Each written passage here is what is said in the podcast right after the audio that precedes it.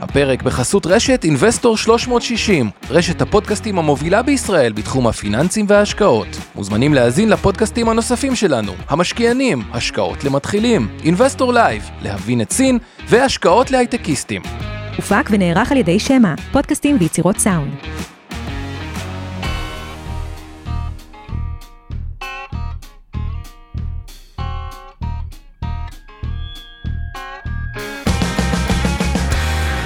המשקיענים.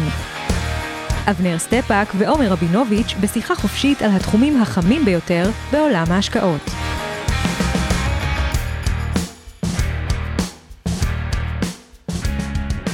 ערב טוב, אבנר. ערב טוב, עומר רבינוביץ', מה שלומך? בסדר, תקופה עמוסה, תמיד דוחות כספיים זו תקופה יותר אה, עמוסה. נכון. וככה, מה שדיברנו שנעשה היום, אני ואבנר, כדי שיהיה יותר מעניין. אבנר, למה אתה עושה לי? אבנר. אבנר, מה אתה... זה, אבנר, בסדר. כן. אה, כדי שיהיה יותר מעניין, זה אם בשבוע שעבר נגענו בדוחות יותר של הפיננסים, קצת חברות ביטוח, בנקים, אה, בתי השקעות, אשראי חוץ-בנקאי, אה, הפעם אמרנו שנתמקד לא בפיננסים, אבל כדי להעניק לזה יותר עומק, יותר קונטנס, מה שנעשה הפעם, ממש להעניק לכם את צורת המחשבה שלנו. מה הכוונה?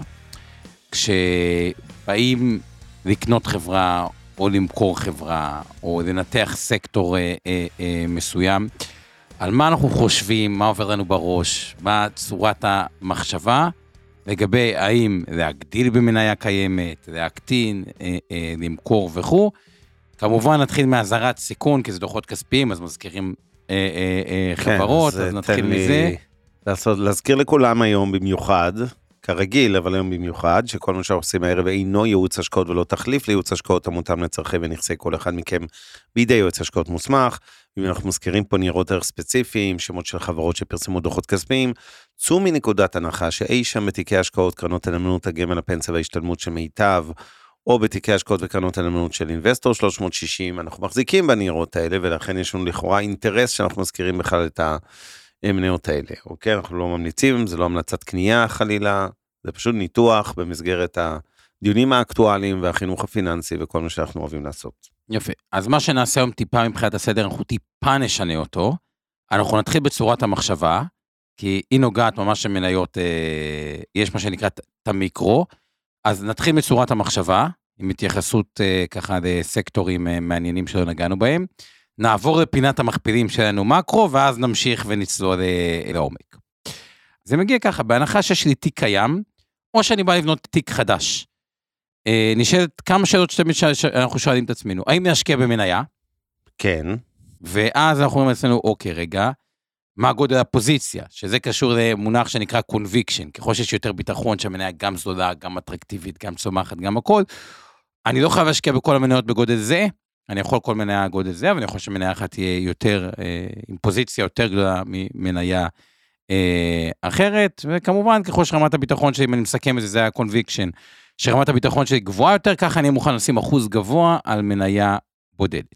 עכשיו, מה הדילמות המרכזיות של אה, מנהל השקעות, ונדבר על זה גם כמנהל השקעות וגם כמי שמנהל עסק עשר אה, שנים, אבנר כמובן עם עוד יותר... אה, שנים ופחות שערות. אה, שנים ופחות שערות. כן. אחד, זה האם האסטרטגיה המנצחת אה, תמשיך לנצח. כלומר, יש תמיד גורמים שמאוד מאוד עזרו לנו לתשואה, וגורמים שפגעו לנו בתשואה. אה, נשאלת השאלה, האם מה שתרם את התשואה ימשיך לתרום. והתשובה לזה, ופה גם נביא כמה אה, דוגמאות, היא קשורה לשני דברים. האם מדובר במגמת על, או גל חודף? זה ממש נקודה חשובה. האם זה איזה מגה מגמה, או שזה איזה משהו נקודתי. ונושא שני זה נושא של רמת מכפילים, רמת תמחור. ובואו ניקח דוגמאות ספציפית על החלק, הנושא של האסטרטגיה אה, המנצחת. פעם שעברה נגיד דיברנו על הנושא, ניקח את אשראי וניהול נכסים בארץ. אז באשראי, לתפיסתי, הגידול בתיק האשראי אה, אה, בישראל זה מגמת על. זה משהו שהמשיך, היה המון המון שנים, ממשיך באופן עקבי, ולכן סך הכל תחום האשראי הוא תחום טוב. בחלק מהחברות כן יש מכפילים זולים, ואם ניקח רק את הבנקים פה בעולם הזה כדוגמה, אז לאומי פועלים דיסקונט במכפילים הרבה יותר זולים מבין לאומי ומזרחי. אה, ואז גם ניתן ללכת לאזור של המכפילים, אבל המגמה של גידול באשראי היא, היא, היא, מגמה נגיד בתחום הפיננסי. גם הגידול בתיק נכסי הציבור הוא מגמת על, רואים את זה בבתי השקעות, רואים את זה בחברות ביטוח, אה, וגם פה חלק מהחברות מכפילים יותר נוחים וחלק יותר יקרים, ואנחנו, לפחות בצורת מחשבה, שאנחנו הולכים לאזורים שאנחנו חושבים שגם המגמה טובה וגם המכפילים הם אה, אה, נוחים. בואו נעבור שנייה לתחומים שהם לא התחום הפיננסי. אז בואו נראה מה מאוד מאוד תרם לתשואה אה, השנה. שבבים. שבבים היה ממש ממש חזק השנה. חברות, מי שלא מכיר, ישראל מעצמת שבבים, נובה, טאואר, כן. אה, נובה, קמטק, פריורטק, שזה האימא של אה, קמטק ועוד חברה Access, אה, קואליטאו, וגם יש לנו מישהי שקצת ירדה השנה, שזה טאוור, אבל מה הכוונה? תרם נובה פלוס 60, קמטק פלוס 164 אחוז השנה, פריוטק פלוס 74 אחוז, ועוד חברה קטנה קואליטאו פלוס 112 אחוז, ורק טאוור, כן. מינוס 31 אחוז. ואז נשאלת השאלה, רגע, רגע, רגע, האם זה אה, עדיין אה, מעניין, או כאילו ימשיך לתרום לתשואה, או לא ימשיך אה, לתרום לתשואה, אז אולי רק בגלל שהבאנו דוגמה אחת, אז בואו ככה ניכנס אליה, אפשר לשים את השקף הספציפי הזה גם שיראו את הרמת מכפילים, אבל סך הכל אם אנחנו מסתכלים על סקטור השברבים כרגע כמגמה, אז יש לנו מגמה מאוד מאוד חזקה בעולם, שהכל הופך, התחום של שבבים מתחלק לשבבים אנלוגיים ודיגיטליים. בלי להיכנס לעניין, אנלוגי זה חיישנים, כלומר אה, מזהה תנועה, מזהה נגיד ברכב חשמלי, ודיגיטלי זה כל מה שקשור לדאטה. ולמה זה מגמה כל כך חזקה? כי כל העולם שלנו הופך להיות עולם מדיד. אנחנו נשען על אה, מזרן מדיד, אה, להדליק את המזגן מהפלאפון שלנו, רכב חשמלי וכו'. עכשיו, התחומים האלה, גם של אנלוגי, גם של דיגיטלי, לא משנה מה, טאוור זה אנלוגי, נובה קמטק וזה זה יותר אה, אה, דיגיטלי, אבל התחומים האלה ממש מזינים אחד את השני, כי תחשבו, רגע, אוקיי, אם הכל מדיד, אז אני גם צריך חיישנים שיביאו את הדאטה.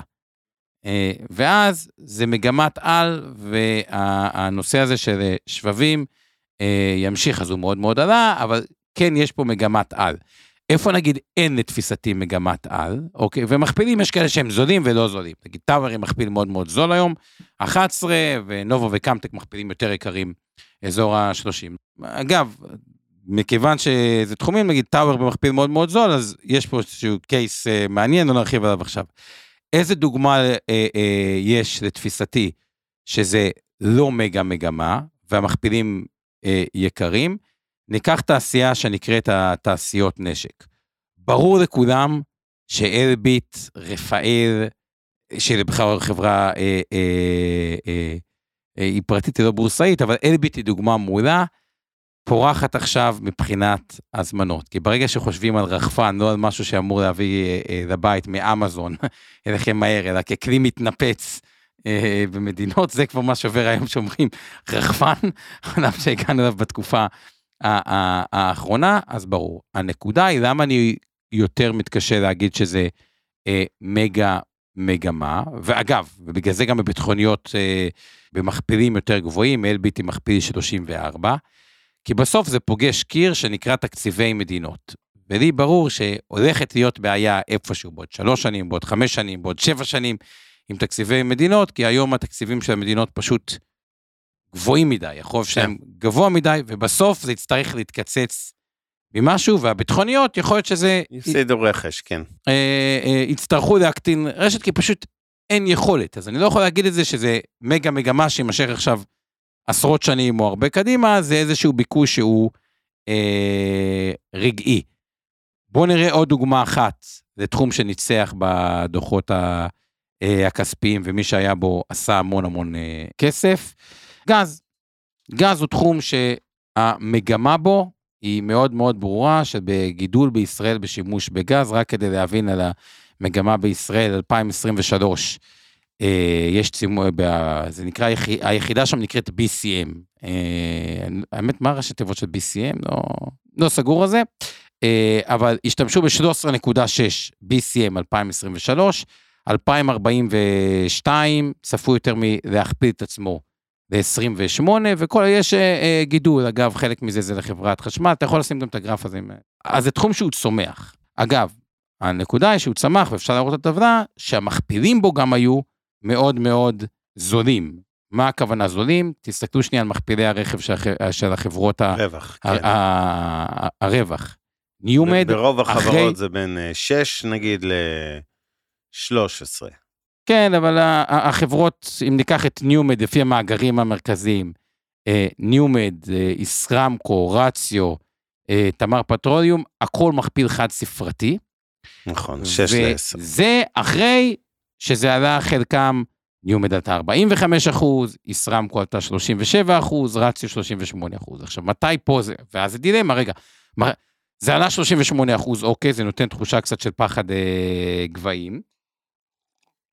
או ניומד 45 אחוז אה, וכו', אבל כשמסתכלים על המספרים, וניקח דוגמה את אה, אה, רציו, על רגל אחת שנסחרת היום במכפיל 6.83, השווי פעילות של החברה, החברה יש בה 3.4 מיליארד שקל, זה, זה השווי שלה, שווי הפעילות של רציו. החוב שלה הוא 1.8 מיליון, כלומר, אם אנחנו מחברים ורוצים לדעת מה שווי Yeah. הפעילות, כי שווי פעילות זה השווי של החברה, פלוס שווי החוב, אנחנו מקבלים 5.2 מיליארד, והיא אומרת, התזרים השנתי שלי, התזרים השוטף לשנה, הממוצע בעשר שנים הקרובות, אגב, בשנים הראשונות זה יהיה יותר ואחרי זה פחות, כי יש את ה... כל מיני ת- תמלוגים של שישינסקי. שישינסקי, מה שנקרא, אז בהתחלה אפילו התזרים יותר חזק, אבל התזרים הממוצע יהיה מעל 180 מיליון דולר.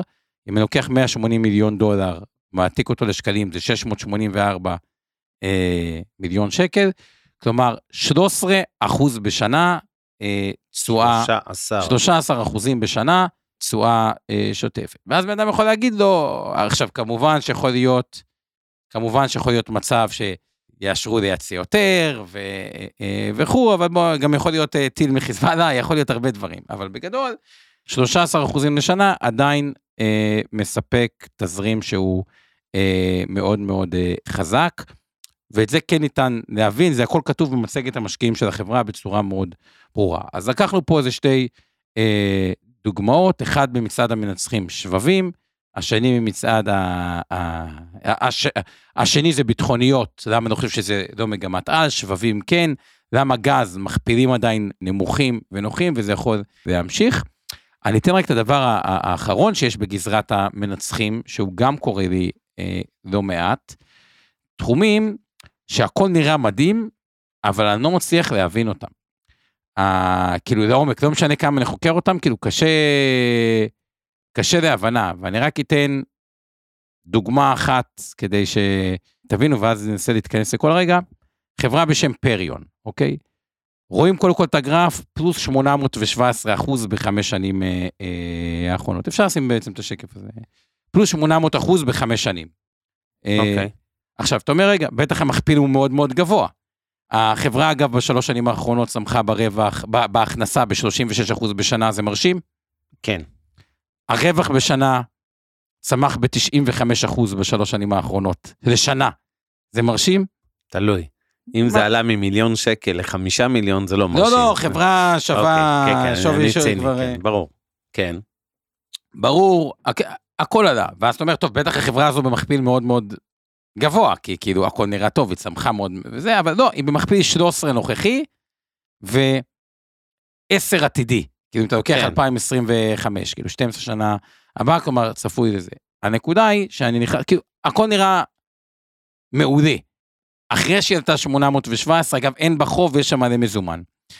אבל כשנכנסים למה החברה עושה, ולא משנה, וגם ראיינו פה את המנכ"ל, תחום השיווק, האינטרנט, ו-cookies, ולא cookies, ואיך זה, והכל הזה, אני, כנראה שאת נבחי עולם השיווק האינטרנטי, הקוקיז, כל הדבר הזה, קשה להבין אותו מאוד uh, לעומק. אז זה מין כזה משהו שהכל נראה לכם טוב במספרים, בדברים האלה, אבל אתם לא יודעים מאוד לעומק, ואז גם זה עניין של פרופ, כאילו, פה חוזרים לשאלה הראשונה, אם להשקיע במניה, אני לא אפסול את זה, בגלל זה פשוט גודל הפוזיציה הוא לא יהיה ענק, כי כן. יכול להיות שאני אהיה אה, מופתע. אז סיימנו את מגזר המנצחים, אגב, זה גם המנצחים הקלאסיים שהיו בשוק הישראלי, גז, שבבים, ביטחוניות. אני רוצה רגע לפני זה כמה הערות על מה כן. שאמרת. תראה, קודם כל, אני תחום השבבים פחות אוהב, אני מתעלם רגע מפיצוץ אה, אינטל טאוור, אה, פחות אוהב כי הוא מאוד ציקליקל, דיברת על להבין, אה, כן, תעשיות וכולי, אני חושב שזה אחד, אחד התחומים יותר קשים, זה נראה קל להגיד NVIDIA ואינטל ו-AMD וכל מיני סיפורים, אבל אה, בסוף זה עסק קשה, תחום של סייקלים ארוכי טווח, זאת אומרת יכול להיות לך איקס שנים טובות, איקס שנים רעות, מאוד uh, קשה לצפות את זה לדעתי, עם כל הכבוד לרכבים חשמליים וצ'יפיהם. Um, אז שם אני קצת יותר מסויג, תעשיות ביטחוניות, אני מסכים עם הניתוח שלך, שזה כרגע נהנה מאיזה ביקוש יתר מה- מהשלוש שנים האחרונות, וצבר הזמנות וכולי, אבל ברור שככל שממשלות יצטרכו להתחיל לקצץ תקציבים עם איזושהי האטה עולמית, אז ברור שהם, אה, בעיקר עם הבעיה של החוב התפוח, אז ברור שזה סקטור שייפגע, למרות שיש לו כמה שנים טובות קדימה, כן? כל ה, מה שקורה באירופה היום, ומתיחות סין טיוואן וכולי, יש מספיק סיבות טובות אה, להיות רגועים על אה, חברה כמו אלביט מערכות. והתחום השלישי שזה, זה האנרגיה. הגז. ל- הגז, לא, כן. זה, זה, זה פשוט את התחומים שגם עשו את התשואות הכי גבוהות, כאילו. כן, השנה. הג- הגז זה, זה קצת כמו הבנקים באיזשהו מקום, זה נוסחה איפה שכבר מצאו גז, לא איפה שאתה מהמר על האם אה, מה ימצאו בנביטס ב, ב, בים בסנגל או לא זוכר איפה. זה לא חשוב, זאת אומרת, איפה שיש אה, עסק שהוא כבר מניב, זה כמו נדל"ן. אז יש לך, כמו שעשית ניתוח של תמר עם התזרים וכולי, אז אנחנו יודעים שזה זה עסק שהוא מאוד מאוד פיננסי במהותו אה, בשלב מסוים, כל עוד זה לא הולך לחיפושים. אז זה, זה לגבי החברים האלה. תעבור למאכזבים ואני זה ואנחנו נעשה הפוך היום את פינת המכפילים נשמור לסוף אני מבין. כי אז, אז נלביש רגע את המקרו. אין כאילו, בעיה, אז לפני כאילו- המקרו אתה תעבור לשלילי, אני רק אזכיר ששיר פלדמן האלופה עושה לנו תמלול. אה, אז מי שצריך לראות כתוביות אה, מוזמן, close captions. טובה שמענוב איתנו פה על ההפקה, והצוות שלך, עמי ארביב, אורן ברסקי ואור חלמיש רן על גיורא התכנים. וגם רן גיורא שעזר, רואה חשבון, רגע. רואה חשבון רן גיורא התותח, עזר גם הוא, ועכשיו תמשיך עם מה מאכזב אותך בדוחות הכספיים. זה, זה, זה לא מאכזב אותי, אני מתחיל רגע מחברות שהשוק פעל לטובתם. עכשיו, לגבי שבבים אני לא לגמרי מסכים עם אה, אבנר, אני רק אגיד, אה, אה, זה היה תחום של סייקלים מאוד ארוכים, בחלק מהחברות זה גם עבר קונסטליזציה, אבל בסופו של דבר, ואם ניקח את טאוור בתור דוגמה, כדוגמה. כן. חברה מתחום האנלוגי, שאני חושב שמפספסים פה, כשאני חקרתי את התחום, תחום האנלוגי, הוא זכה לפחות השקעות מהדיגיטלי, מה שאתה אומר, הבאזוורד של אינווידיה, בסוף אתה מקבל חברה בלי חוב מכפיל 11, בתחום שבסוף כל הדיגיטלי, כלומר, כן. הוא חייב לשבת איזשהו דאטה, הדאטה הזה צריך לבוא מאיזה שהם כן. נתונים מה- מאותם אה, חיישנים. אני חושב שבכלל העולם, ה... כל מוצר, אתה הולך לעולם שבסוף הכל מדיד, כמו שבשחקני כן. ביירן מינכן או דברים כאלה, כמה הוא רץ במגרש, כמה הוא זה זה, אז אותו דבר אה, יהיה, אבל בסדר, לא... אני מסכים איתך שזה over simplified. אוקיי, בוא נלך לחברות שיחסית, לתחומים שיחסית אה, אכזבו. אגב, בתחומים שיחסית הצליחו, צריך להבין האם אני לא משלם. גם פה יש האם ללכת לחברות עם מכפילים יותר נמוכים או מכפילים יותר גבוהים. בוא נלך רגע מצד המפסידים. רשתות המזון. כן. רשתות המזון סבלו מעלייה בשכירויות, עלייה בעלויות מימון ועלייה במחירי ספקים, וצריך נכון. לגלגל את זה איכשהו ללקוח, והשאלה אם אפשר או אי אפשר. אה, אז זה דוגמה ראשונה, ותכף אני אגיד לכם על מה אני תמיד חושב שיש את מצ- מצד המפסידים, החברות שעשו פחות טוב, כי לפעמים גם שם נוצרות הזדמנויות. השני, נדל"ן למגורים, שוב, השילוב של עלייה במימון עם ירידה בביקושים, אה, נראה לי לא צריך להסביר למה זה תחום ש... נראה אה, פחות טוב, וכל אה, הזמן שים לב, כל השבועות האחרונים מפמפמים לנו בתקשורת כל אה, נציגי התאחדות הקבלנים, שעוד רגע מאות קבלנים הולכים לפשוט רגל בכלל, לא עומדים בתזרים, בחובות וכולי. אני חושב שזה קצת, לא אגיד זאב זאב, נשמע לי טיפה מוגזם, נכון, אבל ברור שיהיו גם כאלה שיפשטו רגל, כי אין מה לעשות שאתה עומד עם אשראי בבנקים ובאגרות חוב ולא מצליח למכור דירות, אז בהחלט יש פה אה, בעיה. אגב, זה גם לא שכל החברות עושות אותו דבר, סתם אני אתן אה, דוגמה שהיא מאוד מאוד מאוד חריגה כלפי מעלה, אאורה נגיד בפלוס 36 אחוז, שכמעט כל החברות, זה יוצא מן הכלל, ב-12 חודשים האחרונים, אה, הם במינוס. אז גם פה יש הבדל, ואני חושב שאלה אם ללכת על החזקה קצת יותר יקרה או יותר אה, חדשות וכו', אבל זה נגיע לזה ב, אה, אה, בהמשך. נדל"ן מניב, פה זה קצת יותר מעורב, כן יש עלייה בשכירויות, כי השכירות של כולם אה, היא צמודה למדד בישראל. אגב, בניגוד לחו"ל, שזה לא תמיד ככה, בישראל שכירויות הן כמעט תמיד צמודות למדד. מצד שני, יש עלייה במימון פעמיים. אחד, הרבה מהחוב שלהם הוא גם צמוד למדד. אז זה אומר שאם סתם לדוגמה, לחברה יש אה, אה, אה חוב צמוד במדד, והמדד עלה ב-5% והיה לה חוב של מיליארד שקל, זה פתאום עוד 50 מיליון שקל mm-hmm. הוצאות מימון, ועלייה בשכירות בדרך כלל היא רק על החלק השולי, כאילו, מה השנה הבאה, על הקרן עצמה, על החוב עצמו, זה, זה... העלייה במדד יותר פוגעת בחברות מאשר כן. תומכת בהן מבחינת השכירות. הלוואות חדשות, כמובן שהן יותר יקרות, וירידה בביקושים זה תלוי באיזה תחום. ברור שמשרדים נפגע, לגבי שאר התחומים זה אה, אה, אה, מעורב, אז גם פה בתוך הנדל"ן מניב, הוא אפשר להגדיר אותו בתור מצעד החברות עם איזה שהן בעיות אה, מבניות.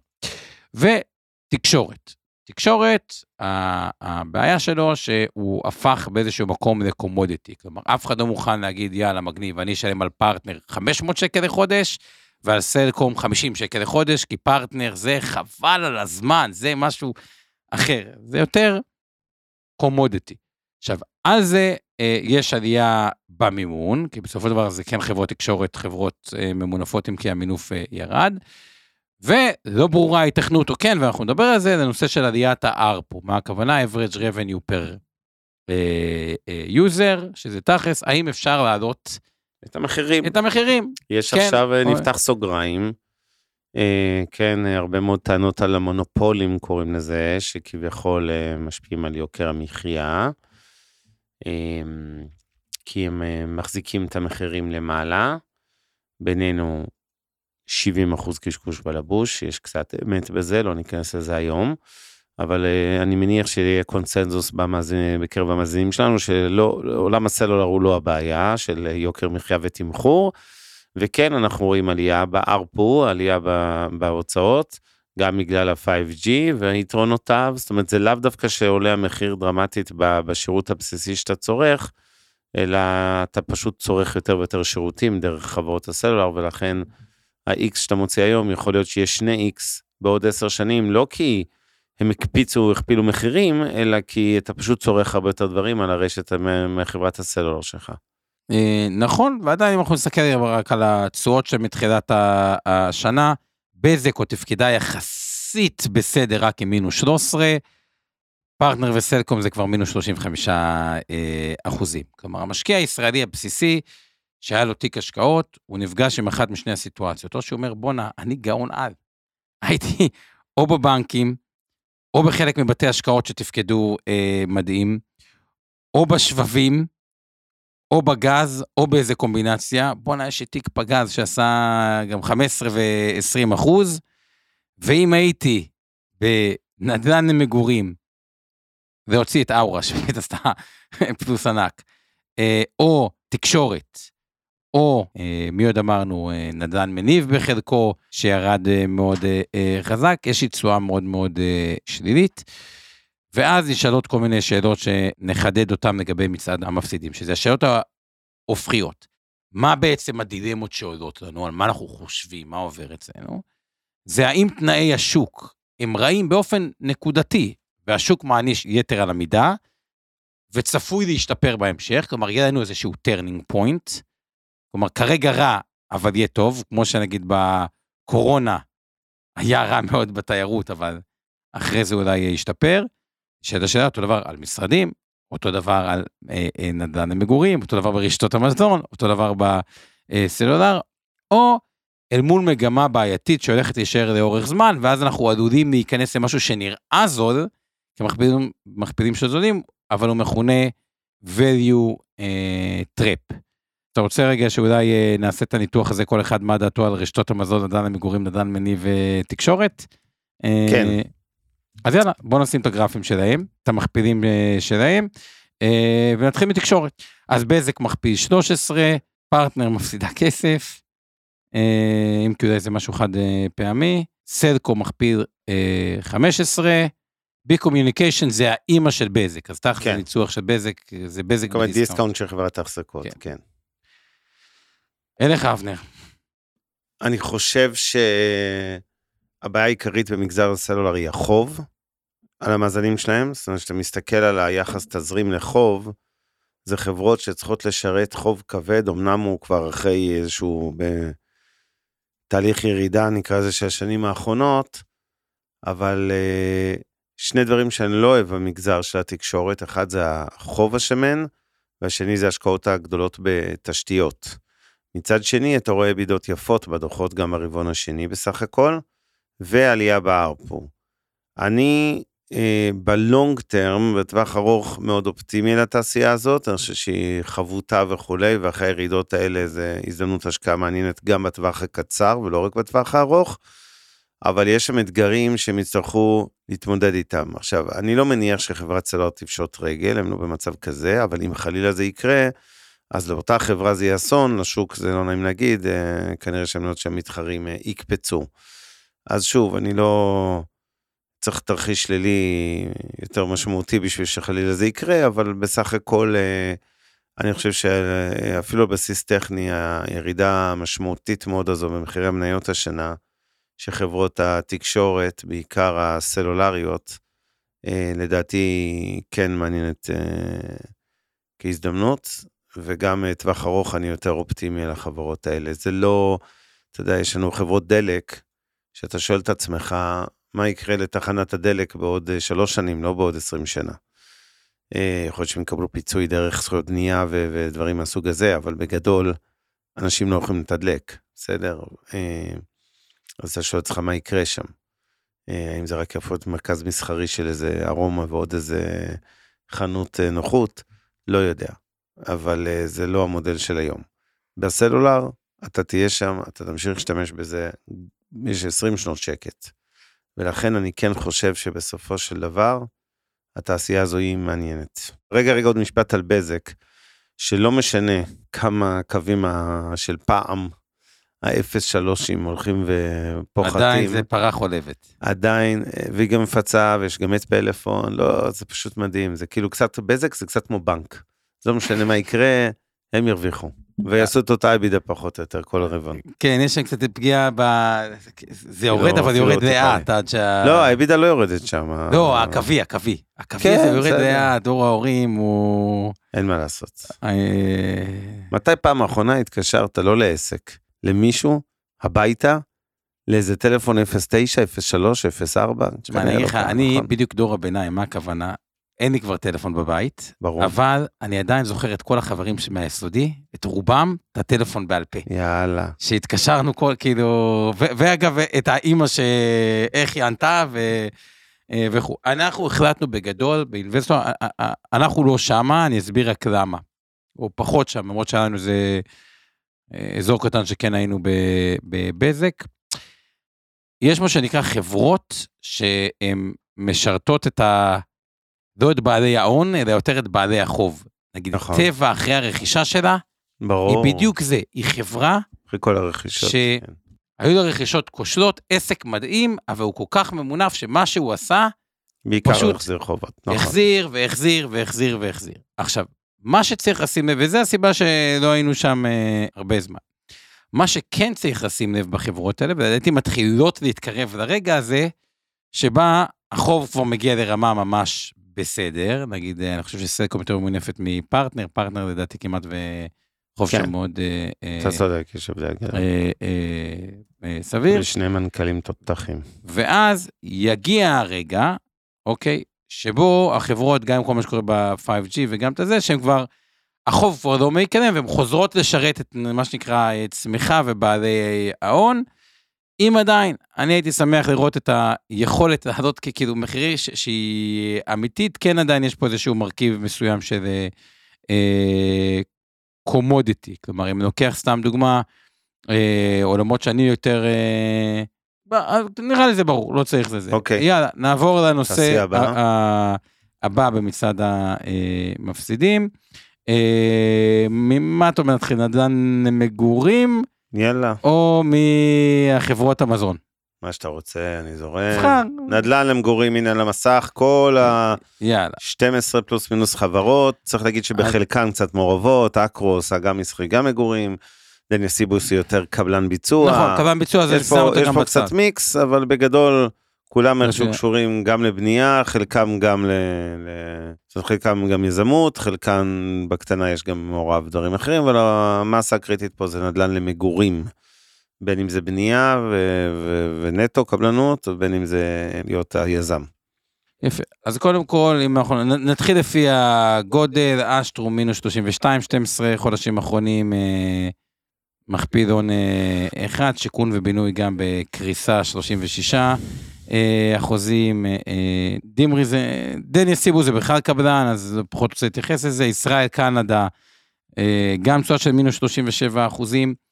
היחידה שבודקת היא אאורה, שהיא פלוס 30 אחוזים, לא, גם אה, אפריקה אה, מגורים בפלוס חמש, ודימרי במינוס שבע. ב...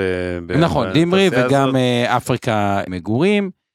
מה דעתך קודם כל ככללי, עזוב רגע את נדל"ן בנייה, בתחום בעייתי, להתמקד בחזקים או להתמקד בשחוטים? תראה, ברור שבחזקים, כי בתחום הזה באמת יהיו קריסות ופשיטות רגל, אני חושב שבעיקר בחברות פרטיות ופחות בציבוריות, אבל כנראה שיהיה גם בציבוריות, ולכן אה, יש לך את הסיכון של אה, לטבוע מתחת למים עם המניה הזו בתיק ההשקעות שלך, ואתה לא רוצה להיות שם. אז אם כבר בסגמנט כזה, אז תסתכל על החברות החזקות יותר. הבעיה אה, שלי זה פשוט הסגמנט הזה עלול להישאר חולה לעוד שנתיים שלוש. כי אם קצב מכירת הדירות ימשיך להיות נמוך כמו שהוא עכשיו, אה, וגם מתישהו אה, עלול להיות שמחירי הדירות ירדו, כרגע אנחנו מדברים רק, לא רק, יש גם ירידת מחירי דירות שזה 7% מהשיא, אבל היא לא דרמטית, מה שבעיקר דרמטי ופגע בחברות האלה של השקף זה הווליום, המחזורים, הכמות העסקאות. וזה אני לא רואה מתאושש כל כך מהר, וזה בעצם שורש הבעיה פה. עכשיו אני אגיד עוד דבר אה, שצריך להיזהר איתו. קודם כל המו- המושג מכפילים פה, במיוחד מכפילי רווח, אבל גם מכפילי הון, הוא מושג חמקמק ומסוכן. למה מסוכן? יש דיליי בדוחות הכספיים בכל מה שקשור למלאי של אה, דירות שלא נמכרו, לשווים של המלאים של הדירות שלהם, וגם בגלל שההכרה בהכנסות, אתם יודעים שהחשבונאות היא, יש את עיקרון השמרנות. וכשקבלן מוכר דירה והוא מקבל הרי את התשלומים ויש ביצוע וזה יכול להיות על הנייר וזה ייקח 3-4 שנים לפעמים, הוא לא ב-day one אה, רושם את כל ההכנסה מהדירה אלא זה פרוס. כלומר, הדוחות הכספיים של רבעון 2 של שנת 23 לא לגמרי מייצגים, מייצגים את, אה, את הרבעון השני הזה באמת, אלא חלק גדול מהרווחים שאתם תראו שם, גם אם היו ירידות ברווחים אגב של רוב החברות האלה, הם עדיין הרוויחו יפה. ה- חלק גדול מהרווחים האלה הם בעצם רווחי עבר ולא מייצגים את מה שקורה כרגע. מה שקורה כרגע נראה בעוד איזה שני רבעונים או שנה. ו, ואני אומר את זה כי פה אה, היום אה, הייתי קצת נזהר בלקנות חברות כאלו, למכור על בסיס מכפילי רווח ואפילו מכפילי הון. Uh, הבעיה עם החברות האלה הנוספת זה שאתה חייב להכיר לעומק, להיות אנליסט שמכיר את הפרויקטים של כל חברה פה, בסדר? ו- ולדעת את מצבם. זה לא משהו שזמין למשקיע הישראלי הממוצע שיתחיל עכשיו לתחקר פה לעומק. אז ברור שהפתרון הוא הרבה פעמים פשוט לקנות כמה מניות בנניח או תעודת סל של נדל"ן לבנייה וכולי, בלי יותר מדי אה, לחפור לעומק, לקחת החזקים כמו שאמרת בעולם כזה קשוח. אבל uh, זה ענף שבשונה ממה שאמרתי לפני שלוש דקות על הסלולר והתקשורת, אני חש אי נוחות מהענף יותר מאשר בעולם הסלולר, ולכן לא ברור לי, יכול להיות שזה ישתקם מהר, אבל כרגע זה נראה לי ענף, uh, בוא נגיד אם הייתי נותן לו, לא יודע אם סל, אבל כאילו... ניוטרל, אה, אה. פחות מניוטרל, משקל נמוך יותר ממשקלו במדדים, בתוך אז, תיק. אז אני מסכים עם הניתוח של אה, אבנר עם שני החרגות. אחד, אה, אפרופו הזכרתי מגמת על, אנחנו אה, לפחות חושב, אני חושב, או חושבים האנליזה פה באינבסטור, גם הזכרנו שהנושא של פינוי-בינוי שכונות, כלומר התמ"א של בניין אחד זה דבר בעייתי, פינוי-בינוי שכונות זה מגמת על שתהיה מסכים? מאוד מאוד ארוכה, ופה יש מובילת ענק שהיא אאורה, ובגלל זה, אגב, שגם עסק הרבה פחות מסוכן, כי עסק שהוא, אני לא יכול להגיד שזה עסק שהוא לגמרי סרוויס, אבל בגדול אתה זוכה, אתה זוכה במכרז, ולא אתה מבצע אותו, אתה מוכר, לוקח את זה ונותן את זה לדניה סיבוס לדוגמה, לבצע את זה ופשוט נהנה מ... כן, אבל זה ממרג'ין. יכולת להגיד גם על קבלן רגיל שזכה במכרז של רמי, ולצורך העניין אה, הוא, לא, הוא רק היזם והוא לא הקבלן, בסדר? הוא זכה והוא לקח את זה די נשיא בשיווי. לא, אין בעיה, אבל הוא צריך שם קרקע. כן, אבל אתה לא, לא, צוד- פה- אין מרכיב צודק קרקע, לא, אין מרכיב קרקע, אין מרכיב רגע, קרקע. רגע, רגע, קרקע. אני מבין, אני מבין, אבל יש לך סיכון, תראה, אני מסכים שתחום ההתחדשות העירונית ימשיך להיות דומיננטי בשוק הנדל"ן בשנים נכון. העתידיות, אבל, וברור שהאורה היא שחקן מאוד משמעותי בשוק הזה, אבל אמ, הסיכונים שם הם בעיקר רפורמות ורגולציה, שיכולה לחפף אה, לא מעט מהמתווכים נקרא לזה בעולם הזה. כן, אבל הוא אמ, כבר הרבה יותר מתוחכם מהנציגויות וזה, זה, פשוט בוחרים את ה... לא, לא, אני לא אומר שלא, אני רק אני חושב אומר, שזה זה עולם לא... ש- שאתה מפנה, אני אגיד לך את הניתוח שלנו ואז תוסיף. אוקיי, הניתוח שלנו יאללה. ככה, כשאתה בוחר פינוי-בינוי, אתה בדרך כלל תלך על מי שכבר יש לו מוניטין ניסיון, מסכים מוניטין. ניסיון, פה רואה יש הובלה אה, מטורפת, וכל שאר החברות, זה מאוד פונקציה של פרויקטים ומחיר, ואז זה כבר drill down, ואני מסכים לגמרי עם הניתוח של אה, כן, אבנר. קשה כלומר, נורא להכיר. את קשה הדבר. נורא. אגב, לא עד כדי כך נורא, אפשר להיכנס ולראות את הפרויקטים ואת המכירות, אבל זה, זה, זה דורש יותר מחקר. מי שמאמין בהתחדשות אה, אה, עירונית, יש איזשהו אה, אה, מוביל אה, מובהק, אנחנו ש, שמה, וגם זה פונקציה של... אה, כן, אבל כל הענף הזה, יש ענפים מחיר. שאתה יודע, כשהם יורדים כמו התקשורת, אז הם הופכים להיות קנייה בעיניי. הענף הזה עדיין לא קנייה. כן. נכון, מה, אנחנו שם בעיקר התחדשות עירונית ועוד אה, באמת בעיקר הדבר. ושוב, זה לא המלצה לשורט, לא נגד שום דבר, זה רק להסביר אה, כן. יאללה. מגמות. נדל"ן אה, מסחרי, מניב מה שאנחנו קוראים, חברות כמו עזריאלי, מליסון, שזה, וביגס, שלושת, שלישיית הקניונים, מגאור, ארי נדל"ן, רניצים, מרכזי קניות וכולי. כן, ואז זה כבר, אתה יכול להוסיף גם את הטבלה, יש גם טבלה של אה, נדל"ן מניב, שפשוט ההבדל בין המסחרי למניב, שהמסחרי הוא יותר מונה מסחרי, קניונים, והמניב הוא יותר אה, מוטה... משרדים, כן, חברות כמו מבנה, גב ים, אמות וכולי. תראה, גם סיטי. פה בגדול מה שקורה, אגב, ענף חבות בצורה המניב, עזריאלי מינוס 25 מתחילת השנה, מדיסרון מינוס 12, ביג... לא, לא, לא, לא, לא מתחילת השנה, מתחילת בסדר, ה-12 בדיוק. חודשים, 12 כן. חודשים האחרונים, ביג מינוס 31, אה, וכו', נמשיך, אה, רן ניצים מינוס 56 גם. בגדול מה שקורה בריביות עולות, הכסף עובר מהמניב לבנקים. כאילו, האשראי מרוויח, כי אצלו ברור. הריביות עולות, ואז. יחד עם זאתי, אי אפשר כבר להתחיל להתעלם ממכפלי ה-FFO ה- אה, שמתחילים להיות, אז רלי זה עוד מכפיל FFO גבוה, מליסרון 11 זה כבר לא נורא. זה מייצג תשואה של אה, 9 אחוזים בשנה, וזה הולך, זה לפני היזמויות אה, שיש להם. אה, ביג ב-13, אנחנו עוד לא שמה, אבל מתחיל להיות שווה מעקב. בואו נתייחס קודם כל למסחרי. עוד דבר אחד, הקניונים בישראל, הם נהנים ממדינה שבסוף יהיה פה עוד 20 אחוז אוכלוסייה בעשור הקרוב. אז כאילו, וחם בחוץ, וזה, ולא יבנו מלא קניונים עם קיבונים קצת מרכזיים אה, שכונתיים. ככל שזה נופל יותר, יהיה רגע שזה יתחיל להיות אה, מעניין, לא יודע לשים את הנקודה בדיוק מתי. אבנר? אני לא אוהב משרדים, אני... לא, מסחרי, לפני קניונים, זה יותר קל לי, אני חושב שיש פה עודפי היצע בשני התחומים האלה, אגב, הרבה יותר בולט במשרדים מאשר בקניונים. אמ, ושוב, אני חייב להעיר משהו.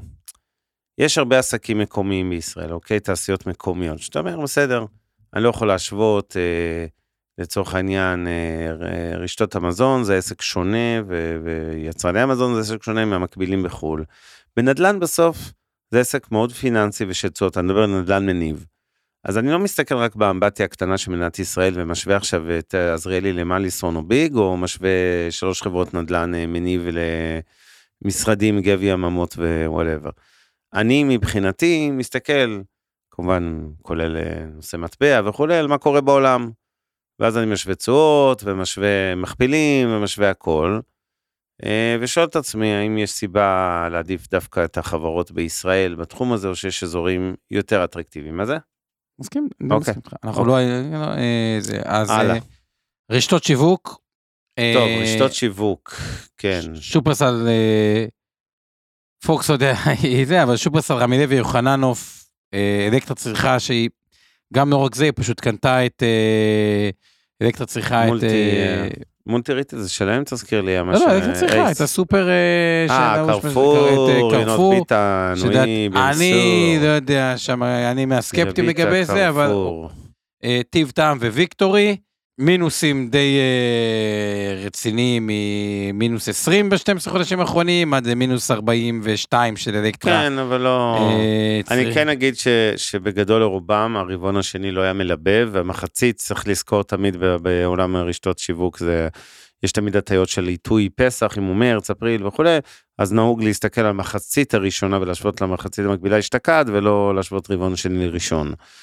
כשעשיתי את העבודה הזאת, אז אה, ראיתי שברוב החברות, למעט, למעט מקס שבאמת בלטה לטובה בדוחות כן, הכספיים אבל שלה. מקס זה לא בדיוק אה, רשת שיווק כן, אה, לא, מזון. רשת שיווק, רק לא מזון. לא, לא, לא, כן. אמרנו, לא חייב להיות מזון, גם פוקס היא לא רשת שיווק, נכון. היא שיווק, לא מזון. אבל בגדול הייתי אומר שהחברות האלה, אה, אה, הדוחות הכספיים של רובן היו פחות טובים, אגב שהפוקס היו יותר טובים, למרות שהם ירדו ב-41 אחוזים, או 11 אחוזים מתחילת שנה, הדוחות של פוקס היו לא רעים בכלל, לרבעון השני ולמחצית. אה, אפילו טובים, אבל אה, רוב החברות האחרות ראית היחלשות. מה שמאוד בולט במגזר הזה, ופה אני חייב אה, להזכיר כמדי רבעון חברה אחת חבוטה ומסכנה, שקוראים לה דיפלומט, עוד רגע אני אגיע אליה, אבל מה שמאוד בולט זה הירידה, סליחה, ברווח הגולמי של הרבה חברות, זאת אומרת, אתה רואה עלייה בהכנסות, אבל ירידה ברווח הגולמי, זאת אומרת, או בטח בשיעור הרווח הגולמי עוד יותר זה בולט. נכון, כי הם אוקיי? הצליחו לגלגל רק חלק, הם לא הצליחו לגלגל גם את השכירות שעלתה להם, גם את ה... כי כן. זה צמוד מדד, גם את המימון וגם את הזה. חלק הם הצליחו לגלגל. נכון, וכרגע אה, התחום הזה, נקרא לזה, להערכתי, ימשיך להיפגע, כשאני מסתכל קדימה. זה לא נפגע מכל מה שקורה במדינת ישראל של 23, במובן זה לא עכשיו אה, תעשיית הרכב, שיש שם ירידה חדה בהזמנות, אה, רכבים. רוב החברות בתעשייה הזו ראינו את הדוחות רבעון שני היו פחות טובים, וגם כאן, כמו הנדל"ן בתעשיית הרכב, אני אגיד שיש אה, הטיה מסוימת של, יש הבדל בין לחתום על עסקה לבין מסירה, וההכרה בהכנסות, נקרא לזה, היא, היא, היא, היא קצת משקפת כאילו כמה חודשים ברוורס, לא כמו בנדל"ן, זה יותר קרוב ל, ל, לזמן אמת, אבל עדיין יש פיגור שם. והיא בירידה חדה. אתה מן הסתם, וגם כשיש משברים כאלה ואחרים, אתם יודעים שרשתות מזון, מן הסתם, או יצרני מזון, פחות נפגעים מעכשיו אה, להזמין מכוניות חופשות לחו"ל או לקנות דירות. ולכן ההסתכלות שלי אה, על רשתות המזון, במובן הזה אני לא מאוד פסימי, יש שם גם קייס נדל"ני מעניין, אפרופו שופרסל, ש, שרק השווי הנדל"ן שלה הוא פשוט מטורף, לפעמים ברוב השנים אפילו יותר גדול מה... אה, מחיר שכל החברה נסחרת, כאילו אתה קונה את המניה, אתה מקבל בחינם את הסופרים, במרכאות, אה, ושילמת על הנדל"ן. אה, אני חושב ש... אה, בוא נגיד את זה ככה, זה, זה, זה, זה תעשייה פשוט מעניינת בגלל מכפילים, היא לא מעניינת, אותי, אני לא חושב שהיא עכשיו הולכת לאיזה עדנה בשנים הקרובות, היא תמשיך לדעתי להיפגע בשיעורי הרווח וברווח הנקי. אבל זה לא, לא, לא בצורה דרמטית, ו, ו, ופשוט נסחרת במכפילים, תלוי איזה חברה, אני לא אכנס פה לזה, אבל חלקן לפחות נראות סבירות לגמרי. אה, אנחנו גם שמה, אני רוצה להסכים עם אה, אבנר, אבל עוד פעם, התחומים החבוטים, ואני רוצה רגע אה, להזכיר, האם האסטרטגיה המפסידה נהפכה להיות זולה מספיק? זו שאלה שתמיד צריכה אה, להישאל, כי בסופו של דבר, בגלים הרבה פעמים מה שניצח ועשה את התשואה הטובה, לפעמים הוא, ניצח, הוא, הוא נוטה להיות קצת יקר מדי, ומה שמפסיד נוטה להיות אה, אה, נענש מדי. אנחנו עדיין לא בעולמות אה, הסופרים, כי יש יותר מדי דברים שהכבידו עליהם. אני כן חושב שזה יסתדר בסופו אה, של דבר. יש גם צריך לזכור את המגה מגמה שהדמוגרפיה בישראל היא אה, חיובית. לגבי קרפור, יהיה מעניין לראות. אתה סקפטי ספציפית לגבי כפתור, או דווקא אופטימי? סקפטי. אני, אני, אני אגיד מה זה סקפטי, לא סקפטי לגבי. יצליחו לא יצליחו כאיזה. מהפכה לא תהיה מקרפור. בוא, אני, יש לי איזה סניף קרפור סיטי ליד הבית בכפר סבא, ואני מדי פעם נכנס. חמוד נורא, היה פעם מגה בעיר, הפך להיות קרפור סיטי.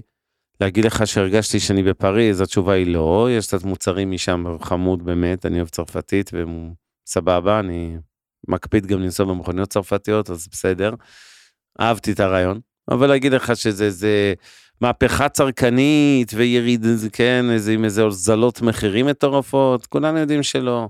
ובסוף הם ימכרו ב-90 אחוז אותם מוצרים שאתה תמצא בשופרסל וכולי, במחירים דומים אני מניח, ומדי פעם זה יהיה זול יותר והוא יהיה יותר זול, זה, זה סתם, זה לא, זאת, אני לא, זה לא שאני פסימי על החברה או על הזה, על המודל, אני פשוט לא חושב שזה זה בשורה צרכנית גדולה. ברמת השקעה זה רק שאלה בסוף של מחירים ומכפילים, זה הכל. אוקיי, תראו, מבחינת זמנים אנחנו צריכים ללכת לפינת המכפילים, למרות כן, שיש הרבה טכנולוגיה אני רוצה, והחילני יש לי. רגע, יש לי שני דברים עוד לפני זה אה, להגיד. אה, אז רק, אני רוצה לסיכום שלי, אבל תגיד כל מה שרצית. דיפלומט, ועוד דבר, נכון. זה, ויש שם גם הערות מהקהל, אני אתייחס אליהם לא לדאוג, אבל אה, מילה דיפלומט ומילה רגע מקרואיסטית יותר. דיפלומט, שוב, כל, כמדי אה, אה, שנה חובטים בהם, כי הם כאילו מייצגים את יוקר המחיה הישראלי וכולי, ואתם רואים שבסופו של דבר, עם החברה הזאת, שהיא המונופולים, מתכוונים אליהם הרבה פעמים, כן, שכביכול אה, קונים אה, את ה... זאת אומרת, בקיצור, החיים ליוקר המחיה, כי הם מייצגים הרבה מאוד מהמותגים שכולנו רוכשים פה ביום-יום. אם בסופו של דבר, חברה כזאת, עם כל הזה, אחת הגדולות בישראל, מרוויחה פחות מ-100 מיליון שקל לשנה, אוקיי? כנראה שלא שם נמצאת בעיית יוקר המחיה, ואני אוסיף לצינים שיגידו, טוב, הם בטח מושכים משכורות עתק, אז התשובה היא לא, זה גם לא ההסבר. זאת אומרת, בסופו של דבר, החברה הזאת, כן, אני אסתכל על שווי השוק שלה עכשיו בלייב, רק ש, שנבין על מה אנחנו מדברים, על, ה.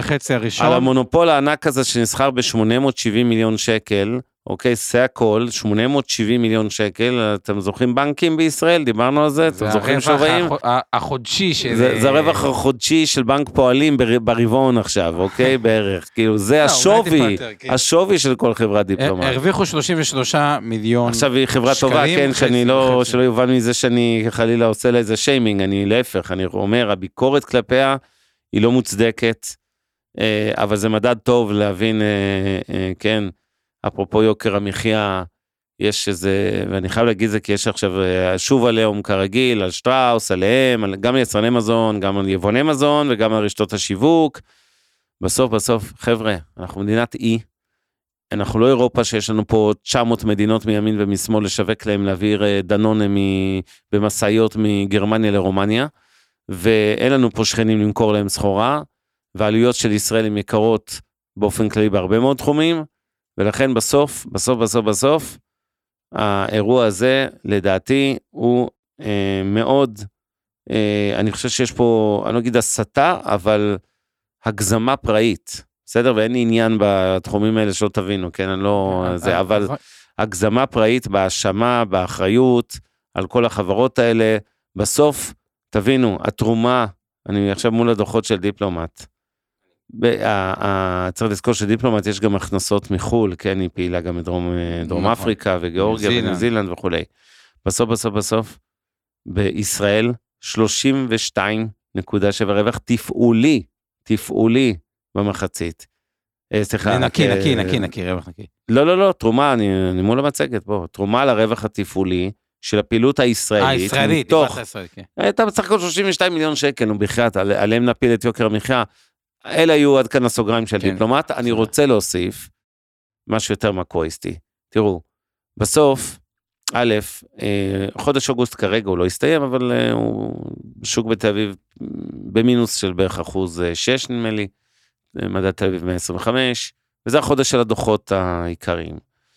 אז אפשר להגיד, רגע, אבל התקבלו בקור הדוחות, אני, אם אני מסכם רגע את כל עונת הדוחות בישראל, ונכון שנשארו לנו עוד איזה כמה, כמה רגעים, אבל כמעט כל החברות המשמעותיות במשק כבר פרסמו 90 אחוז אפשר להגיד מאחורינו, והתשובה שלי היא, א', הדוחות היו פושרים, אני חושב שאני הופתעתי לטובה, אני חייב להגיד מהם, זאת אומרת, ציפיתי אפילו לתוצאות קצת פחות טובות ממה שהיה במציאות. היו פושרים, יש הרבה סגמנטים, אני עוקב אחרי תעשיית הרכב, תעשיית הליסינג אגב, אלבר, אלדן, הם לא אה, נסחרות בבורסה, הם נסחרים רק האג"חים שלהם, אבל הייתה שם כמובן ירידה ברווחים, קרסו וכו', פריסבי בשמה היום. אמ, אז אני חושב שראינו אה, שברוב התחומים, כולל הטיב-טעמים והוויקטורים ורשתות השיווק וכולי, הייתה ירידה יחסית, רבעון או חציון נקרא לזה בהשוואה למקביל. אה, סקטור הפיננסים בכל ה... כמעט בכל התחומים, אולי למעט קצת אשראי חוץ בנקאי, למרות שגם הוא היה די טוב. ראינו אה, דוחות פראיים של הבנקים, או דוחות טובים מאוד של בתי השקעות. פראים לטובה. אה, כן, פראים לטובה, דוחות לא גליק גדול, אבל זה תמיד ככה בחברות הביטוח, כי הן מאוד תלויות במה שקורה בשווקים. ובגדול, אז, אז, אה, אז בסך הכל התוצאה היא סבירה, אבל יש לנו עוד, אה, איך אומרים, בהפסקת המחצית במשחק הזה של שנת 23, צריך, יהיה מאוד מעניין לראות לאן זה הולך, כי יש גם את ההקשרים כן. של מה שקורה במדינה מסביב, המחאה, החקיקה, כרגע אנחנו באיזשהו פסק זמן, נראה לאן זה אה, יתקדם. אפשר, כי אם כבר הזכרנו הרבה זה, אז טכנולוגיה היה לא רע סך הכל, היה גם חילן, גם ואן עם דוחות כן. אה, סך הכל אה, טובים. אגב, עוד סגמנט שאני כל כך אוהב כרגע את התמחור שלו, כן. את הדברים האלה, זה תחום שגם בו יש מגמה, אתם יודעים, אז בואו ניתן את הסיכום שלי. יאללה, רות. ונעבור לפינת המכפילים. המכפילים, יאללה, זריז, כי יש לנו גם שאלות והערות. אז תחום הפיננסים בישראל, אמרנו, אנחנו אוהבים אותו, פחות ביטוח, יותר כי אנחנו מפצלים אותו מביטוח שזה הכל מהכל. בנקים ועולם אה, ניהול ההשקעות. בתחום שהוא לא פיננסים, שבבים, עשה מעולה, כאילו היינו שם, אני דווקא לא כל כך מסכים, אני חושב ששבבים הוא, הוא סגמנט מעניין. קצת המכפילים עלו, טאוור בולטת מאוד כלפי מטה, בוטלה עסקה עם אינטל, ואז היא כאילו קרסה, למרות שהיא מקבלת פיצוי, היא במכפיל נמוך, עוד רגע אחד אה, אה, ספרתי. גז עלה אבל עדיין חמוד, ביטחוניות, אני לא קונה את ה... אה, מפחיד אותי, אה, פשוט כן. מפחיד אותי, כאילו מכפיל גבוה אתה צריך קונביקשן יותר גבוה. טכנולוגיות למידע, גם לא מסכים עם אה, אבנר, אני חושב שסך הכל אנחנו בתוך אה, כל תחום ה-IT, הוא סך הכל ימשיך, חברות רוצות להיות יותר, אה, נקרא להן אה, יעילות, זה משלב טכנולוגיה, זה איזשהו דרך להיחשף, הרי מה זה בסוף חברות ה-IT הישראליות? זה במקום לקנות את ה... אמריקאיות, את הסנואופלייק ואת המייקרוסופט ואת ה... אה, אה, וכו', במכפילים מאוד מאוד גבוהים, של 40, 50, 60 לפעמים, או, או, או 30, אז מקבלים את ההטמעה שלהם, שגם היא צומחת במשק הישראלי, במכפילים יותר זולים, עם צמיחה לאורך אה, שנים. שם יש לנו העדפות לחברות מסוימות וחברות אה, פחות, אבל אנחנו סך הכל כן פוזיטיביים.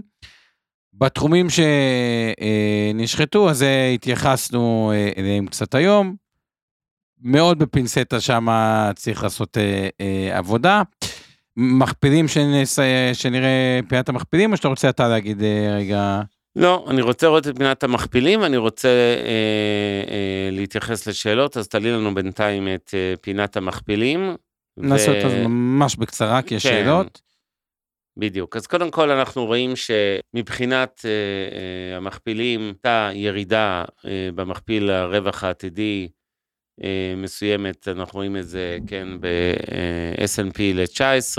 בעיקר כי הוא ירד. בנסדק, כן, ברור. התשואה שירדה ל-15 וחצי הייתה כבר כן. אה, יותר גבוהה מזה גם. נסדק על 27, ראסל הקטנות על 24. אה, זה מכפילים העתידיים. תשואת האג"ח גם טיפה. טיפה ירדה, צריך להגיד את זה, הייתה 4.3, אבל היא... לא, כן, כמעט לא, זה, עכשיו היא 4.21, אבל עדיין, כל הוא מעל ה-4, השוק יתקשה לתת... אה, רני, אם כן, אני... אוקיי, בוא אוקיי. נמשיך עם ה... ושוב, אין איזה שינוי דרמטי בטבלה, כן? אירופה ממשיכה להיות במכפילים נמוכים, אנגליה וגרמניה 10, צרפת 13, אה, אסיה מאוד, אה, זה שווקים שונים לגמרי, כן? יפן, אה, סין, הודו, כל אחד זה סיפור שונה. וכמובן ישראל תמיד הייתה ותמיד תישאר בורסה זולה. צריך לזכור את זה, אני חייב להגיד אה, עוד, אה, לפתוח סוגריים חשובים. הרבה פעמים כשעושים את פינת המכפילים, אנשים מסתכלים מישראל, אומרים, וואו, זה זול. כי תמיד, תמיד, תמיד בתחתית הטבלה פה מבחינת מכפילים. אבל תזכרו משהו, זה היה נכון לפני שנתיים, לפני חמש, לפני עשר ולפני חמש עשרה, ויש סיכוי סביר שזה יהיה נכון בעוד שלוש שנים ובעוד שבע ועוד עשרים.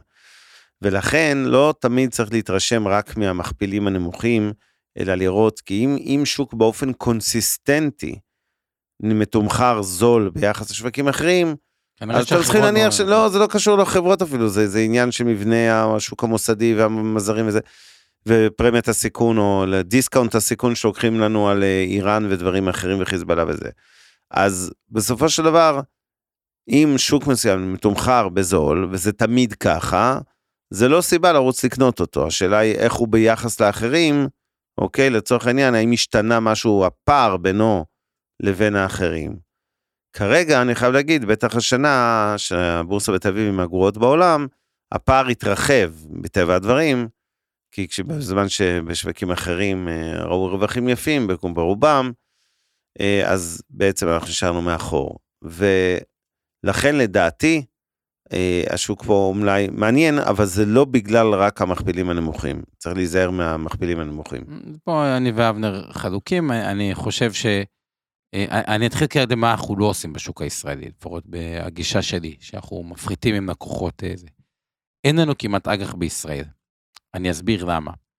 אג"ח בישראל נותן תשואה שהיא לא כל כך גבוהה, אבל הוא כן נושא בחובו את הסיכון האחד, פוליטי, ושתיים, גם הגיאופול, כאילו, בואו, יש לנו בסוף חיזבאללה ואיראן וכל מיני דברים כאלה, וברור לגמרי שאם תרחיש ביטחוני יפרוץ, אז אג"ח מדינת ישראל אה, אה, ירד בחדות, ואני לא מקבל על זה פיצוי כמעט, אני מקבל 3.91 שקלי, במקום 4.21 דולרי, נכון ש-3.91 שקלי זה יותר מ-4.21 דולרי, כי יש עלות גידור, אני לא אכנס פה לכל נושא הגידורי, אבל אין באמת פיצוי אמיתי על האג"ח, גם המוסדים הישראלים חייב, מהצומחים בעולם חייבים להשקיע באג"ח, כי בסוף המסלול הכללי יש בו לא מעט אה, אג"ח, וגם יש מסלולים סולידיים ומסלולים שמחלקים קצבה שהם חייבים להיות סולידיים, ולא מקבלים פיצוי הולם פה. בשוק האקוויטי, השילוב שלדעתי מערכת פיננסית יותר יציבה ממרבית מדינות העולם, אגב, כולל מחלק מהמדינות הכי מערביות של, שיש כמו אה, ארצות אה, הברית, אה, גם בפיננסים, אבל לא רק, גם בכל מיני תחומים.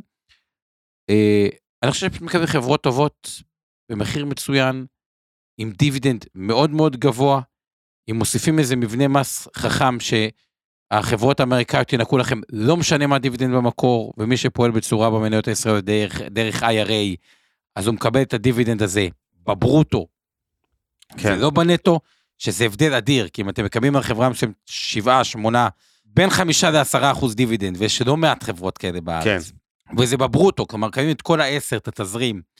אז זה מהר מאוד יוצר דה ריסק, כלומר, חלק גדול מהכסף בא הביתה, אז אנחנו לא כל כך עם חשיפה לאג"ח, כן, שוק המניות הישראלי אה, מאוד מעניין, ועדיין הוא צריך להיות יותר קטן מהשוק האמריקאי או הגלובלי.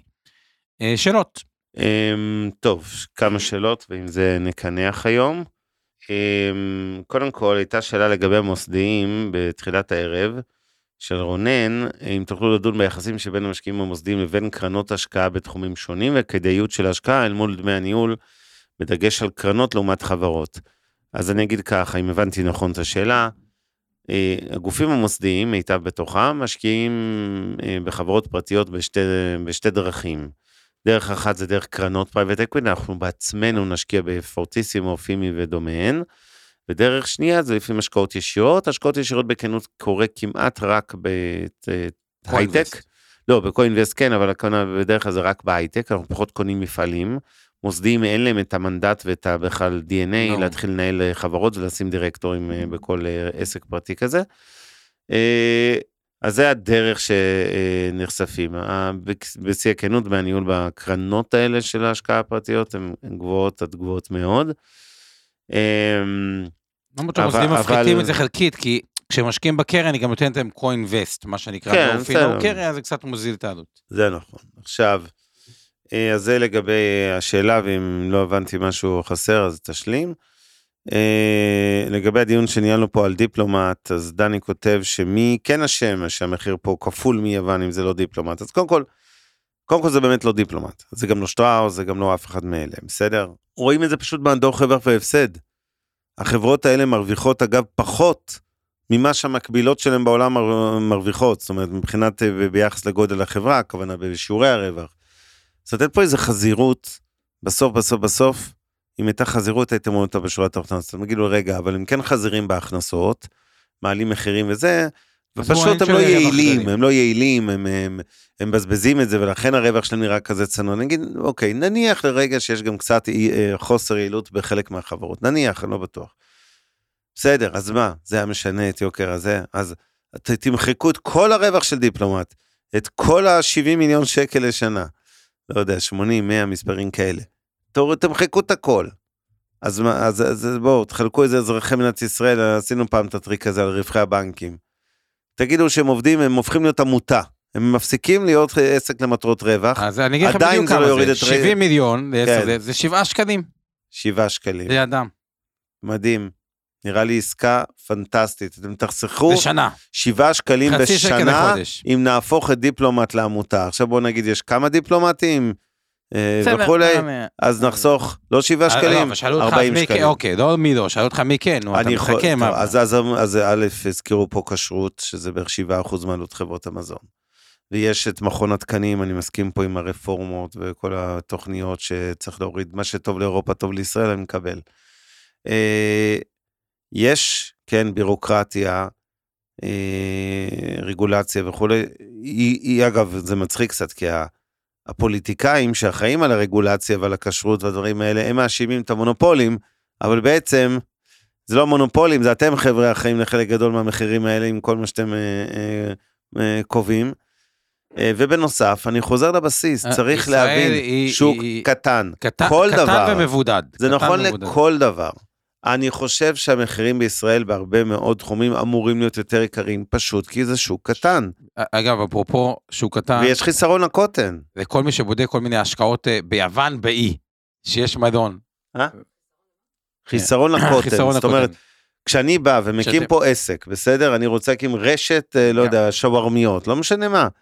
ואני יודע שאני מוגבל פה, אני לא, אין לי יתרון לגודל, אני לא יכול להיות עכשיו בעסק הזה 300 סניפים כמו באירופה, נכון? או 2,000 סניפים. אה, נניח נכון, שאני יכול להיות בגלל 40 בישראל, זה אז בישראל- בהגדרה אני ארוויח פחות בגלל זה כסף. ישראל אה, היא מתמחה בהרבה תחומים שזה כאילו high quality, low volume, כן. היא לא- היא לא יודעת תייצר מטוס, צוללת וכו', תייצר את ה... מה שצריך, הנלוות. בואו נמשיך עם השאלות. ומזכיר אדיר לוי בצדק שחלק מהבעיה היא כמובן אה, חסמים ביבוא, כן, כל מיני רגולציות ספציפיות אה, של ישראל, מכסים בחלק מהמקרים גם כן. אה, יוון דני היא שוק קטן אבל אה, לא, הוא יו- הרבה מחובר הרבה- לכל אירופה. אבל. גם אם מישהו יקנה משהו, תסתכלו, באי ביוון, זה תמיד יהיה יותר יקר מאשר ב... אה, הלאה, אמיר כרמי הדיבור שאינטל תקנה טאוור כמובן זה לא קרה בפועל הדביקו אותם בלוזריות BCM הזכרת לא, בבוקר. לא, לא, זה ממש לא. אינטל מאוד רצו לקנות את טאוור. כן כן ברור. לא הוא רק אומר. זה בגלל הסיניות. כן. לא, אני אומר, אה, לא, הוא רק אמר שהם הדביקו את אה, טאוור בלהיות לוזר, אבל לא משנה. זו הייתה כן, הערה כן, צינית. כן. BCM זה מיליארד קוב מרובע בעולם הגז. זה מיליארד. ביליון קיוב נכון, מיטר, נכון, זה נכון, ה- זה. נכון. אה, לפי החולצה אומרים לי פה שאתה עובד קשה, לא יצאת מהמשרד מאז יום ראשון. הגיע אה, הזמן אה, אמרה לי להחליף. את זה גם לפני אפילו טובה אמרה. שלושה ימים רצוף אותה חולצה? דווקא לקחתי אותה בדיוק מהכביסה, כובסה. אין פה מקלחת? זה מה. שיצא, החולצה הראשונה שיוצאת מהכביסה, נו מה אני אעשה? בסדר, הלאה. אמ, מה עם ביוטק בארץ? אין עוד תחום שיכול לתת תשואות קיצוניות כאלה חוץ מהפוטנציאל למיליארדים ימצאו משהו יוצא דופן. אין בארץ משהו מעניין בביוטק? תראו, מה שמעניין בביוטק נמצא בשוק הפרטי, לא בבורסה, כי שוב, חברות טובות שהולכות להנפיק בתחום הזה של תחומי טכנולוגיה בכלל לא אותה, בפרט, זה. עוד יותר בביוטק זה נכון מאשר אה, יתר תחומי הייטק, זה אחד התחומים שבהם הפער יהיה עצום במכפילים. הם יגיעו לנסדק, יקבלו תמחור גבוה פי כמה מאשר התמחור בישראל, ולכן הם לא כן, כאן. נכון. אה, אמ- מזכירים את אה, אלמוגים, אופיר, אה, אלמוגים שגם הייתה חסרה לו בשוק, בטבלת ההשוואה של נדל"ן, לא תמיד אנחנו מביאים כמובן את כל החברות בתחום. כן, כן, שווה 250 כן, זה הרבה מיליון פעמים, שקל. זהו, צריך לזכור, זו חברה שהרבה פעמים השווי שוק הוא גם קריטריון. כשמשקיעים על בסיס תשואת דיבידנד, איך אפשר לקבל ודאות במניות בארץ? התשואה מחושבת לפי הדיבידנד האחרון ביחס למחיר, יכול להיות שהדיבידנד בכלל ירד, יש איזושהי שאיפה לאריסטוקרטיות במניות מסוימות, אז, אריסטוקרטיות אה, זה העניין הזה של ש- חברות שמחלקות כל הזמן דיבידנדים וגם במגמת עלייה כל הזמן דיבידנדים. מאוד- קודם כל הבנקים זה דוגמה לא רעה. הטראו נגיד מבין בתי השקעות, שזה ילין לפידות, היא חברה פחות צומחת מבין בתי השקעות. אין לה מנועי צמיחה נוספים, היא פשוט מחלקת הרבה את כל כן. הכסף כ... אבל הוא אומר פה בצדק, אמיר קאמי, שיש חברות שמחלקות, ואחרי זה לא, ואחרי זה כן, ואחרי זה, זאת אומרת, זה לא תמיד... אין פה זה- מדיניות של דיבידנד אריסטוקרט, של לשלם no כן. matter what, שבארצות הברית, כאילו, לא נכון. משנה מה זה יקרה. מצד שני, התשואה דיבידנד הממוצעת פה היא מאוד מאוד מאוד גבוהה בהרבה מאוד אה, חברות, ולתפיסתי גם בחלקם יציבה. סלי עם הערה האחרונה לערב, או סליחה, יש לנו שתיים, אה, סלי ואדיר, מכתם נקנח. איך אתה מסביר, אתה אומר שישראל מדינה קטנה, אפרופו יוקר המחיה, איך הגיוני שברשתות שמוכרות לחרדים, אה, הכל הרבה יותר זול. גם אם מוכרים שם בסטוקים, אה, טסקו סטייל כזה, עובדתית יותר זול שם, ולא תגיד שאין שם מוצרים אה, תחת כשרות, כאילו הפוך, שהם לא תחת כשרות. אה, זה נכון, סלי, שבחלק גדול מהמקרים הרשתות החרדיות יותר זולות, חלק מזה זה באמת היתרון הגודל, זאת אומרת הקניות. כן. הגדולות, אבל בסדר, זה, זה יש לא מעט מחאה בחודשים האחרונים, כי באמת מתברר לפעמים שחברות מסוימות עושות תמחור דיפרנציאלי לסוגי לקוחות שונים. אה, ואגב, אצל החרדים יש יתרון שכוח הקנייה מאוד מרוכז. מאוד אה, מרוכז, מאוד בזה, הוא אה, גם לא צריך כזה מבחר גדול. אגב, בקטע הזה אני מסיר את הקוף ברור, עושים. החרדים, עושים עבודה נהדרת, כן. כאילו, עבור עצמם. ואדיר, לא הרבה יותר זול שם אה, אצל החרדים כשמשווים את אותם מוצגים ברש... במותגים ברשתות עסקיות. יות- יותר זול אצל החרדים במוצרים שלא ממותגים, וזה גם משפיע על המותגים. נכון, מוסיר את הכובע, אגב, כל מה שקשור לצרכנות חרדית, פשוט כאילו, צריך, אה, אה, בח- בחלקו עם כל הדברים אל האלה, ש- תסיר, תשים כובע, או לפחות כיפה. אה, זהו, פינה חברתית ב-60 שניות. הנער שאני מלווה, דניאל זלוטובסקי, תעשו לי טובה, תעזרו. כמה עומדים?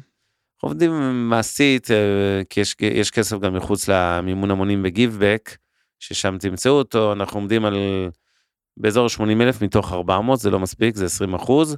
המטרה היא, הכסף מיועד לעורכי דין ולהשאיר אותו פה ולמחיה. מדובר בנער חירש, בן 18, לומד בתיכון גאולה בתל אביב. הוא קיבל צו גירוש מישראל, הרקע הוא שההורים התגרשו. הוא הגיע לפה כחוק, ו- כן, הוא לא איזה פליט או לא יודע מה, הוא הגיע לגמרי חוקי, עם אמא שלו שהתחתנה עם ישראלי. כשההורים התגרשו, פתאום, איך אומרים, רשויות ההגירה בער להם להוציא את הילד, הוא כבר היה חודשיים בתוך תהליך גיור אגב, יש לו סבא רב היהודי. חירש מקסים מקסים מקסים, רוצה להישאר פה, רוצה להתגייס לצבא, סתם עושים לו את המוות, אמא שלו כבר גורשה, הוא בינתיים פה, ערערנו לבית משפט, ואנחנו מקווים לנצח, ואנחנו נעשה הכל. אז אה, אתם מוזמנים למצוא את הקמפיין ולתרום. ועכשיו, תודה לטובה שמענוב, תודה שעושה את ההפקה, תודה לשיר פלדמן על התמלול, לצוות של חמי ארביב, אור חלמיש, אורן ברסקי, ורואה החשבון, גיורא רן גיורא. רן גיורא, תמיד הופך אותו. אה, תודה שהייתם איתנו, אנחנו ניפגש בשלישי הבא, תעשו טוב, זה חוזר עם ריבית ריבית, גם דריבית. השבוע. והצמדה. והצמדה. לילה טוב טוב. לכולם. הפרק בחסות רשת אינבסטור 360, רשת הפודקאסטים המובילה בישראל בתחום הפיננסים וההשקעות. מוזמנים להאזין לפודקאסטים הנוספים שלנו, המשקיענים, השקעות למתחילים, אינבסטור לייב, להבין את סין, והשקעות להייטקיסטים. הופק ונערך על ידי שמע, פודקאסטים ויצירות סאונד.